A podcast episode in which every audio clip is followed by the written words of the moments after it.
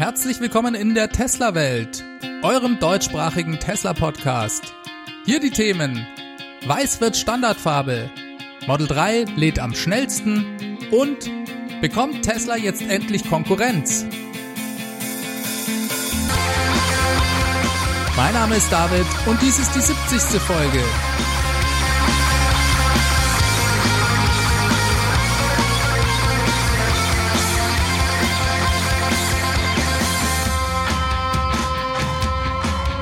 Willkommen zurück in der Tesla-Welt. Ich freue mich, dass ihr wieder mit eingeschaltet habt. Wir schauen uns wie immer an, was diese Woche bei Tesla alles passiert ist. Diese Woche war ein bisschen weniger los als sonst. Es gibt aber trotzdem viele kleine interessante Meldungen und es muss es ja schließlich auch mal geben, dass es weniger Weltbewegendes gibt als sonst. Wir befinden uns kurz vor dem Ende des zweiten Quartals. Das letzte Schiff aus den USA mit Tesla-Fahrzeugen ist gut in Seebrücke in Belgien angekommen. Von dort werden die Fahrzeuge in ganz Europa verteilt. Die Auslieferungen laufen auf Hochtouren. Das kann man sehr schön in Norwegen mitverfolgen. Dort gibt es Zulassungszahlen mehr oder weniger in Echtzeit. Heute wurden übrigens zufällig gleich zwei Meilensteine in Norwegen erreicht. Und zwar wurden heute das 20.000. Model S und das zehntausendste Model 3 in Norwegen zugelassen. Herzlichen Glückwunsch an dieser Stelle. Aber auch in UK sind die ersten Model 3 mit einem Lenkrad auf der rechten Seite angekommen und von ersten glücklichen Besitzern in Empfang genommen worden. Die offiziellen Produktions- und Lieferzahlen gibt's ja immer erst ein paar Tage nach dem Quartalsende. Vermutlich werden diese nicht ganz rechtzeitig für die nächste Tesla-Welt-Folge rauskommen. Eventuell gibt's diese Info dann also erst in Folge 72. Kommen wir mal zu den News. Elon hat diese Woche auf Twitter angekündigt, dass sich ab 1. Juli etwas an der Farbpalette beim Model 3 ändern wird. Und zwar wird die bisherige Standardfarbe Schwarz, die es ohne Aufpreis gab, in Zukunft kostenpflichtig. In den USA schlägt das ab Juli mit 1000 Dollar zu Buche, in Deutschland sind es 1050 Euro. Jetzt werden die Fahrzeuge aber dadurch nicht einfach 1000 Euro teurer, sondern es gibt eine neue Standardfarbe, und zwar ein einfaches Weiß. Tesla bietet ja bisher die Farbe Weiß als sogenanntes Pearl White Multicode an. Das ist also eine Mehrschichtlackierung, die bisher 1600 Euro hierzulande kostet. Die wird es allem Anschein nach auch weiterhin noch geben. Das Standardweiß ist also eine zusätzliche neue Option. In den USA ist es übrigens so, dass Schwarz und Weiß die beliebtesten Farben bei Autos sind und von der Verteilung her ungefähr gleich aufliegen. Das heißt, für Tesla dürfte sich dadurch umsatztechnisch nicht allzu viel ändern und es ist auch gar nicht so ganz klar, warum sie diesen Schritt jetzt gehen. Vielleicht ist die Farbe Weiß im Handling etwas einfacher und Tesla verspricht sich dadurch auf Dauer dann doch eine gewisse Kostenersparnis. Ist mir nicht ganz klar. Wer also noch ein schwarzes Model 3 kaufen möchte, hat bis Ende des Monats Zeit, bevor die Option Geld kosten wird. Dann gab es diese Woche ein Software-Update, welches für einige Model S und X-Kunden mit älteren Fahrzeugen eine etwas unschöne Überraschung mitbrachte. Und zwar ist bei diesen die gesamtverfügbare Reichweite nach dem Update relativ deutlich zwischen 12 und 30 Meilen, das sind in manchen Fällen sogar bis zu 11 Prozent der Kapazität, gesunken. Es betrifft komischerweise nicht alle Kunden mit älteren Fahrzeugen, Tesla hat auf Nachfrage des Blogs Electrack bestätigt, dass das Update die Batterie schützen solle und die Langlebigkeit der Batterie verbessern soll.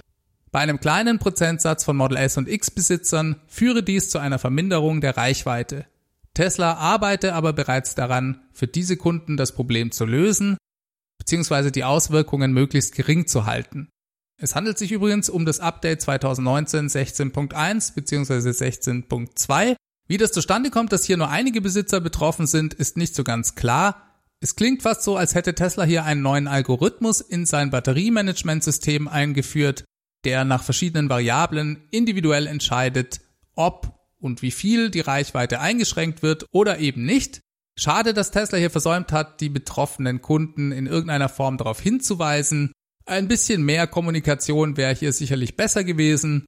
Eigentlich haben ja Tesla-Batterien einen hervorragenden Ruf, was die Haltbarkeit angeht, beziehungsweise die Degradation der Battery Packs, die liegt nur selten bei mehr als 10% nach 300.000 Kilometern, was ein ganz hervorragender Wert ist und auf die gute Kühlung der Packs zurückzuführen ist.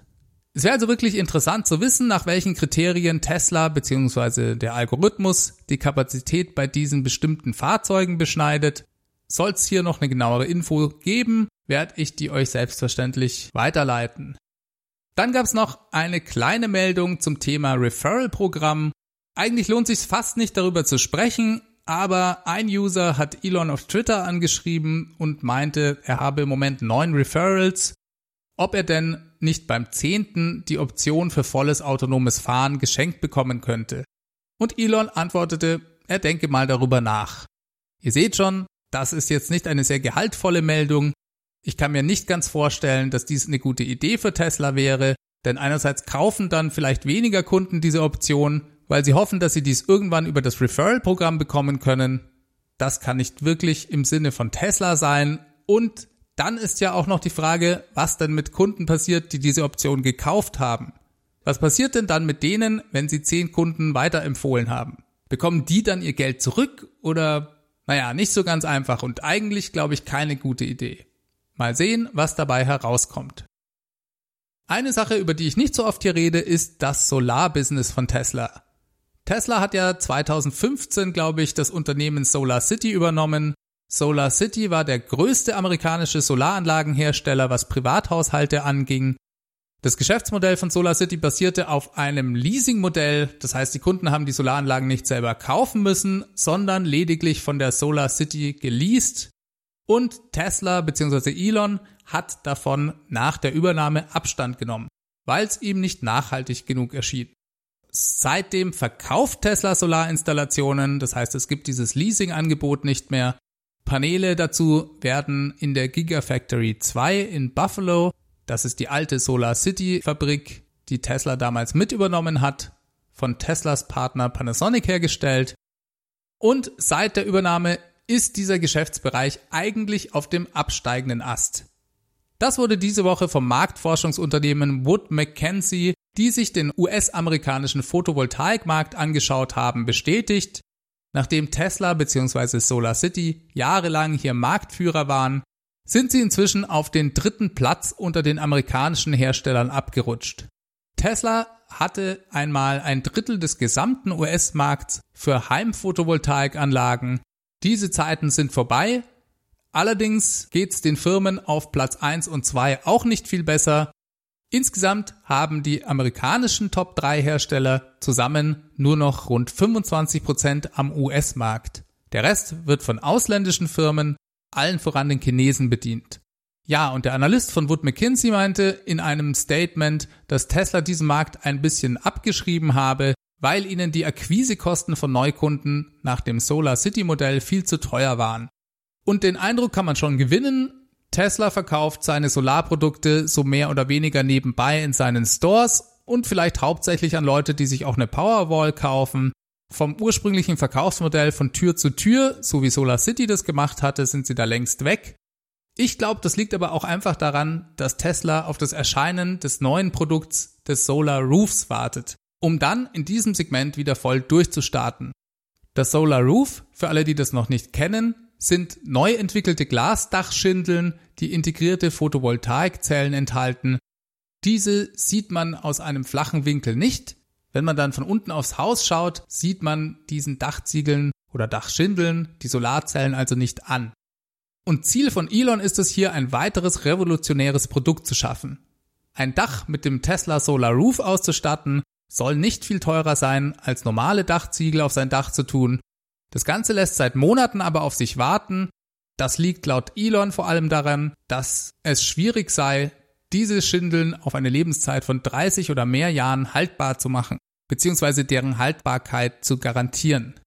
Aber 2019 wollten sie diese Probleme eigentlich lösen und das Produkt ganz groß herausbringen. Wir sind mal gespannt, ob da dieses Jahr noch was kommt. Bisher sah es nicht so danach aus. Es gibt zwar immer wieder Testinstallationen in den USA bei ersten Kunden, diese haben zum Teil horrend viel für ihr neues Dach bezahlt, so dass es sehr interessant sein wird zu sehen, ob und wie Tesla hier sein Versprechen, auch gerade was die Preise angeht, einhalten kann. Toll aussehen tut's auf jeden Fall, aber der Preis muss eben auch stimmen. Elon ist wie immer sehr zuversichtlich und nachdem er in der Regel hält, was er verspricht, nur eben nicht immer im vorgesehenen Zeitrahmen, dürfen wir auf jeden Fall schon jetzt sehr gespannt sein. Dann wollte ich noch ein bisschen über das Thema Ladegeschwindigkeit beim Model 3 sprechen. Das ist nämlich so etwas, was oft vergessen wird oder ein bisschen unter den Tisch fällt und eigentlich kann man darüber gar nicht genug reden. Denn das Model 3 ist ja an und für sich schon ein sehr effizientes Fahrzeug, was darin resultiert, dass es in kurzer Zeit mehr Kilometer nachladen kann, verglichen jetzt zum Beispiel mit einem Model S, einfach schon allein der Effizienz wegen. Aber Tesla hat zusätzlich auch die Ladegeschwindigkeit bzw. die Stromstärke, mit der geladen werden kann, per Software-Update seit dem Erscheinen des Model 3s drastisch erhöht. Und damit ist das Model 3 inzwischen das am schnellsten ladendste Elektrofahrzeug, das zurzeit am Markt verfügbar ist. Als das Model 3 herauskam, konnte man mit irgendwas zwischen 90 und 120 kW am Supercharger laden. An der neuesten Version 3 der Tesla Supercharger gehen inzwischen 250 kW. Erste Messungen zeigen, dass sich damit das Model 3 in nur 20 Minuten auf 80 Prozent laden lässt. Aber von diesen neuen Superchargern gibt's ja derzeit noch fast keine. Daher ist das noch nicht so wirklich relevant. Aber seit dem letzten Update kann man an den entsprechenden Schnellladern, sogar von Drittanbietern, auch in Deutschland, mit etwas über 190 kW laden. Und das ist schon echt der Hammer. Und auch an den hierzulande verbreiteten V2 Superchargern hat Tesla die Ladegeschwindigkeit deutlich verbessert. Da gab es diese Woche einen sehr detaillierten Post auf Reddit von einem User mit dem schönen Namen WUKZ. Der beschrieb seine Messungen vor und nach dem Software-Update 2019.20.2. Er kam damit auf eine rund 20% schnellere Ladezeit am V2 Supercharger. Hier hat sich anscheinend durch die neueste Software die Ladekurve nochmal deutlich verbessert. Die neue Vorwärmenfunktion scheint da jetzt voll zu greifen, sodass man schneller und über eine längere Zeit höhere Laderaten bekommt. Bei seinem Model 3 hat sich hier im Vergleich mit einer älteren Softwareversion die Standzeit am Supercharger bei einer Ladung von ungefähr 5 auf 80 Prozent um 6 Minuten und 15 Sekunden verkürzt. Insgesamt stand er dann nur noch 30 Minuten. Vielleicht denkt sich der ein oder andere von euch, na gut, also 6 Minuten ist jetzt auch nicht so viel, aber das ist es eigentlich schon, denn dadurch verkürzt sich für die gesamte Tesla-Flotte die Standzeit, sodass mehr Leute schneller laden können. Ich finde es grandios, wie Tesla hier mal wieder per Software die Performance seines Netzwerks und auch seiner Fahrzeuge steigern kann.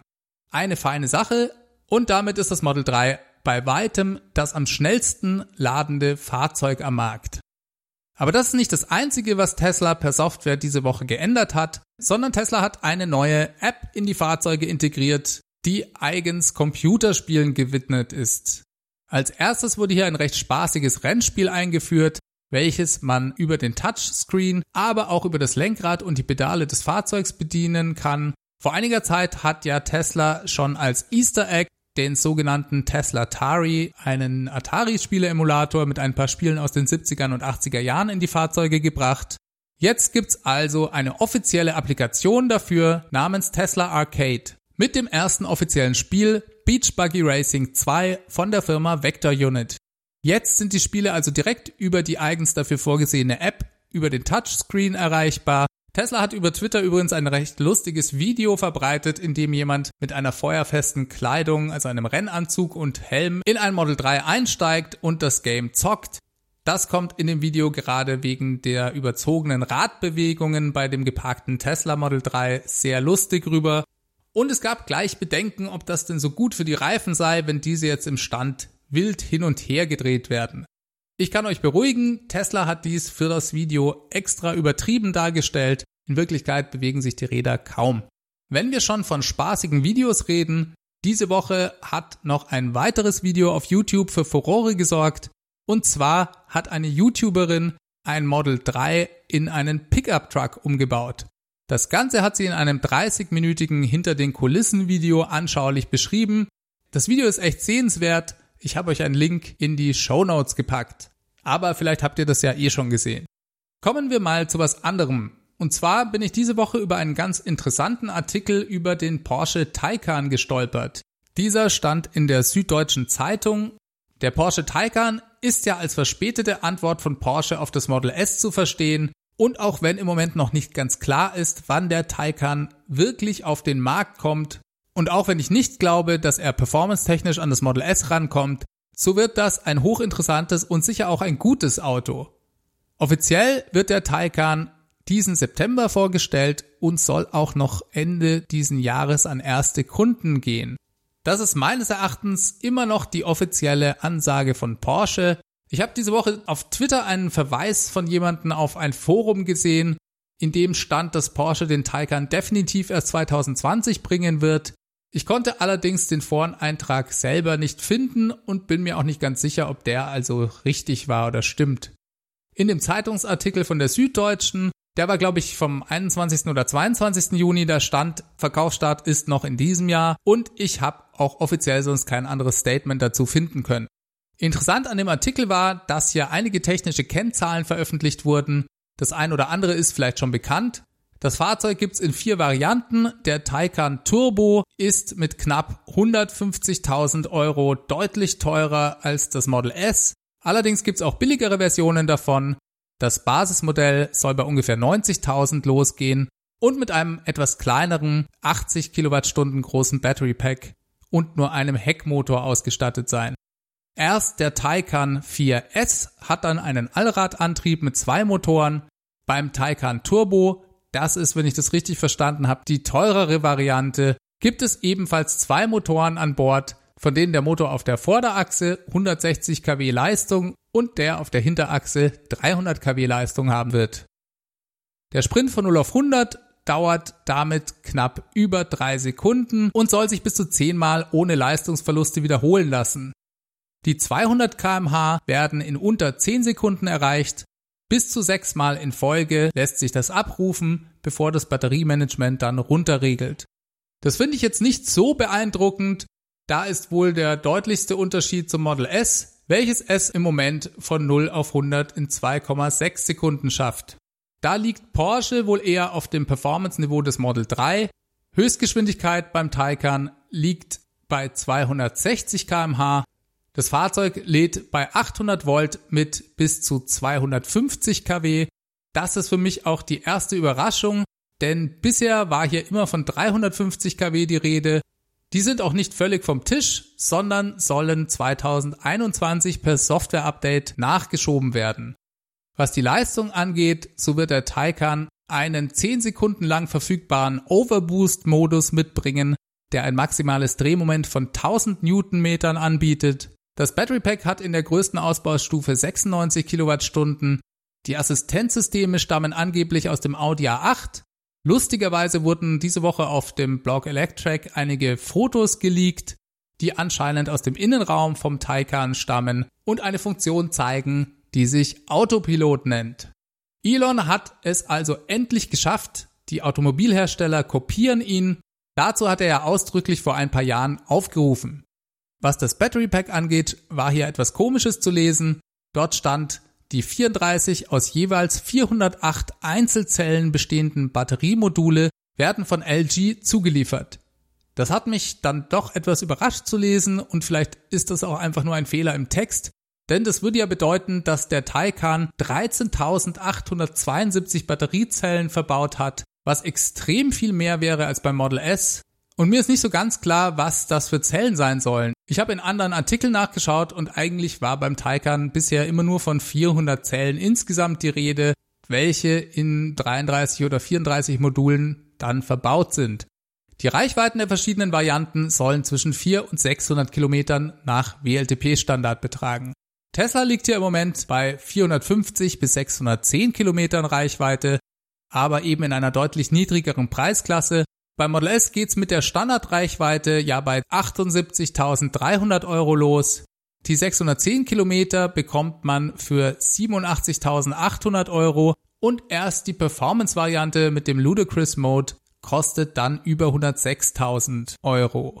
Tja, ihr seht schon, der Porsche Taycan wird ein spannendes Fahrzeug, auch wenn er meines Erachtens, was die Leistungsdaten angeht, nicht an das Model S herankommt. Ich ziehe ja hier den Vergleich auch mit dem Ist-Zustand bei Tesla. Und eventuell wird sich, was die Reichweiten angeht, bis der Taycan wirklich erscheint, sich auch noch was tun. Elon hat ja erst letzte Woche auf der Anlegerversammlung gesagt, dass Tesla bald schon ein Fahrzeug mit über 400 Meilen Reichweite, das entspreche dann ungefähr 700 Kilometern WLTP-Reichweite haben wird. Und der Porsche scheint ja auch deutlich teurer zu sein. Das ist unter Umständen dem einen oder anderen Porsche-Fan egal und ich hoffe wirklich auch, dass viele Porsche-Fans von ihrem Verbrenner auf den Taycan umsteigen werden. Also, ist der Porsche Taycan eine Konkurrenz zum Model S? Ich denke auf jeden Fall. Ist das der zum x-ten Male angekündigte Tesla-Killer? Ich glaube kaum. Wir freuen uns auf ihn und hoffen, dass er bald kommt, denn Konkurrenz belebt ja bekanntlich das Geschäft. Man hört ja immer, dass es jetzt für Tesla eng werden wird, weil so viele neue Elektroautos auf den Markt kommen und sie jetzt ernsthafte Konkurrenz bekommen werden. Ich glaube eigentlich, dass Tesla da sehr gut dasteht, insofern sie die Serviceprobleme in den Griff bekommen werden was die Technik und die Fahrzeuge angeht, müssen sie sich in keinster Weise verstecken. Da hat Tesla einen großen Vorsprung, gerade was die Batterie- und Antriebstechnik angeht. 2020 kommen ja jede Menge interessante neue Elektrofahrzeuge auf den Markt. Aber ob das jetzt der Opel Corsa E ist oder die neue Zoe oder Modelle von Peugeot, es bleiben noch eher alles Fahrzeuge, die nicht für die Langstrecke gemacht sind. Mit zwar für viele Alltagssituationen ausreichenden Batteriekapazitäten, aber eben ohne eigenes Schnellladenetzwerk und damit noch nicht ganz die Verbrennerkonkurrenz, so wie Tesla das ist. Einen interessanten Artikel zu der Lage bei den deutschen Automobilherstellern habe ich dann noch im Manager-Magazin gefunden. Den fand ich gut, weil dort relativ viele Zahlen genannt wurden. Volkswagen rüstet derzeit zwölf Fahrzeugwerke von Verbrenner auf Elektro um und investiert innerhalb von fünf Jahren rund 30 Milliarden Euro in die Elektromobilität. Der Plan ist, 2021 bereits eine Million elektrische VW, Skoda, Audi und Porsche zu verkaufen. 2030 sollen es bereits fünf bis sechs Millionen Fahrzeuge sein. Da es sicher über die gesamten Marken von VW erstreckt, finde ich das gar nicht so viel, denn 2021 ist Tesla auf jeden Fall auch bei einer Million und bis 2030 nur zu verfünf oder zu versechsfachen, klingt für mich einfach ganz und gar nicht nach Elon Musk. Ich bin mir also nicht ganz sicher, ob Volkswagen mit diesen Ambitionen Weltmarktführer im Bereich Elektroauto werden kann. Vielleicht müssen sie da noch ein bisschen mehr Gas geben. Trotzdem tut sich da sehr viel und der begrenzende Faktor sind einfach die Batteriezellen. Das wird zum Beispiel beim Audi e-tron deutlich. Auch da wurde sehr viel Geld in die Hand genommen. Eine Milliarde Euro wurde von Audi in das Werk investiert, fast das Doppelte in das Auto. Das hilft aber leider alles nichts, denn bisher hat Audi lediglich 7000 Stück vom e-tron ausgeliefert. Für dieses Jahr waren eigentlich 50.000 geplant, ab 2020 sogar 100.000. Derzeit wird im Werk aber nur an vier Tagen pro Woche in nur einer Schicht gearbeitet und das liegt daran, dass nicht genug Zellen vorhanden sind. Die kommen eigentlich von LG Chem, die dafür sogar extra eine Batterieproduktion in Osteuropa aufgebaut haben. Doch anscheinend ist die Qualität der Zellen so schlecht, dass Audi die bisher verkauften e-trons jetzt sogar zurückrufen muss wegen Brandgefahr. Darüber hinaus muss Audi sich die Zellen, die dort gefertigt werden, auch mit dem Porsche Taycan, dem Mercedes EQC und dem Jaguar I-Pace teilen. In dem Artikel stand dann wortwörtlich, die Beteiligten haben sich den Aufbau der Fertigung in Europa zu leicht vorgestellt. Es fehlt vor allem an einem Erfahrung. Ja, und genau die Erfahrung hat eben Tesla. Genau darin liegt meines Erachtens einer der wesentlichen Wettbewerbsvorteile. Was die Produktion in dem Werk von LG angeht, so fahren sie diese nur sehr langsam hoch. Erst 30 Prozent der bestellten Kapazität seien am Netz. Und dann hat ja VW noch einen neuen Partner, nämlich SK Innovations, die ja auch erst gerade den Bau ihres Werks in Ungarn begonnen haben. Ich zitiere hier mal weiter den Artikel. Samsung beschränkt seine Kapazität für Volkswagen auf rund 5 Gigawattstunden pro Jahr. Das reicht für rund 70.000 Elektroautos. Eingeplant war das Vierfache. Dann will VW auch selber in Salzgitter Batteriezellen bauen. Dafür wurden 900 Millionen Euro für eine Partnerschaft mit dem schwedischen Zell-Startup Northvolt bewilligt welches übrigens von Leuten gegründet wurde, die auch die Tesla Gigafactory in Nevada mit aufgebaut haben. Frühestens 2024 wird diese Anlage in Salzgitter in Betrieb gehen. Northvolt hat auch ein eigenes Werk in Schweden. das aber auch nicht vor 2023 voll produzieren wird. Da schaut es im Moment also noch relativ schlecht für VW aus. Zwei mal 150 Gigawattstunden jährlich benötigt Volkswagen eigenen Angaben nach bis 2025. Das wären Werke für 30 Milliarden Euro, eher mehr, Zitat Ende. Gerade diese zweimal 150 Gigawattstunden finde ich extrem interessant. Tesla plant ja 150 Gigawattstunden als finale Kapazität für die Gigafactory 1 in Nevada. Wann das erreicht werden soll, ist nicht so ganz klar. Im Moment sind sie bei so ungefähr 25 Gigawattstunden konstant mit so 35 Gigawattstunden Peak-Kapazität. Und Tesla hat ja bereits 2014 mit dem Bau der Gigafactory begonnen. Das zeigt doch ganz gut, welchen Vorsprung sie da haben und wie schwierig es für VW sein dürfte, da nachzuziehen, beziehungsweise auch wie teuer das werden wird. Denn 30 Milliarden Euro oder mehr investiert Tesla garantiert nicht, um auf 300 Gigawattstunden zu kommen. Ich glaube, durch ihre Erfahrung können sie das mit extrem viel weniger Geld umsetzen. Siehe die Kosten für den Bau der Gigafactory 3 in Shanghai. Das heißt, es kommt VW teuer zu stehen, dass sie da erst jetzt anfangen, sich für die Batteriezellproduktion zu interessieren. Tesla wird sicherlich eine ganz ähnliche Skalierung der Batteriezellproduktion brauchen, aber ich bin überzeugt, dass sie es deutlich einfacher haben werden und es sehr viel weniger Geld kosten wird was wiederum sich direkt in den Preisen der Fahrzeuge widerspiegeln dürfte. So, und dann stand da noch ein anderer toller Satz, und zwar, Zitat, als Patriarch Ferdinand Pirch, damals noch Aufsichtsratsvorsitzender des Model S testete und daraufhin Winterkorn fragte, warum haben wir das nicht, bewilligte der Vorstandschef zwar drei Milliarden Euro für die Projekte, aus denen e-tron und Porsche Taycan entstanden, eine echte Elektrostrategie jedoch verweigerte Winterkorn. Ja, und das fand ich schon krass zu lesen. Teslas Ziel ist ja die Beschleunigung der Verbreitung von nachhaltigem Transport und nachhaltiger Energie. Und hier steht es schwarz auf weiß, dass der e-tron und der Porsche Taycan eine direkte Folge einer Probefahrt mit einem Model S waren. Wie geil ist das denn eigentlich? Das muss ich eigentlich mal direkt an Elon twittern. Und mit diesem Highlight dieses Artikels entlasse ich euch auch in die Woche. Diese Folge wurde euch mit freundlicher Unterstützung des Tesla Owners Clubs Helvetia präsentiert. Wenn euch dieser Podcast gefällt und ihr Lust habt, ihn zu unterstützen, dann geht mal auf www.teslawelt.de. Da gibt es mehrere Optionen, wie ihr das monatlich tun könnt. Eine andere Möglichkeit ist auch, mir eine positive Bewertung auf iTunes oder in eurer Podcast-App zu schreiben. Ich freue mich über all eure Kommentare. Ich lese mir die regelmäßig durch. Gibt mir ganz viel Energie zum Weitermachen. Schreibt mir einfach ein paar Zeilen.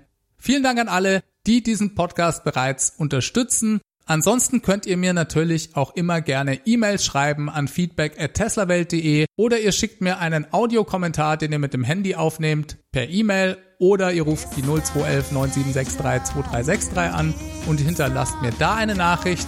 Auf Twitter findet ihr mich at teslawelt. Ich wünsche euch eine ganz gute Woche. Macht es gut. Bis bald. Ich hoffe, ihr kommt gut durch die Hitze. Ciao, ciao.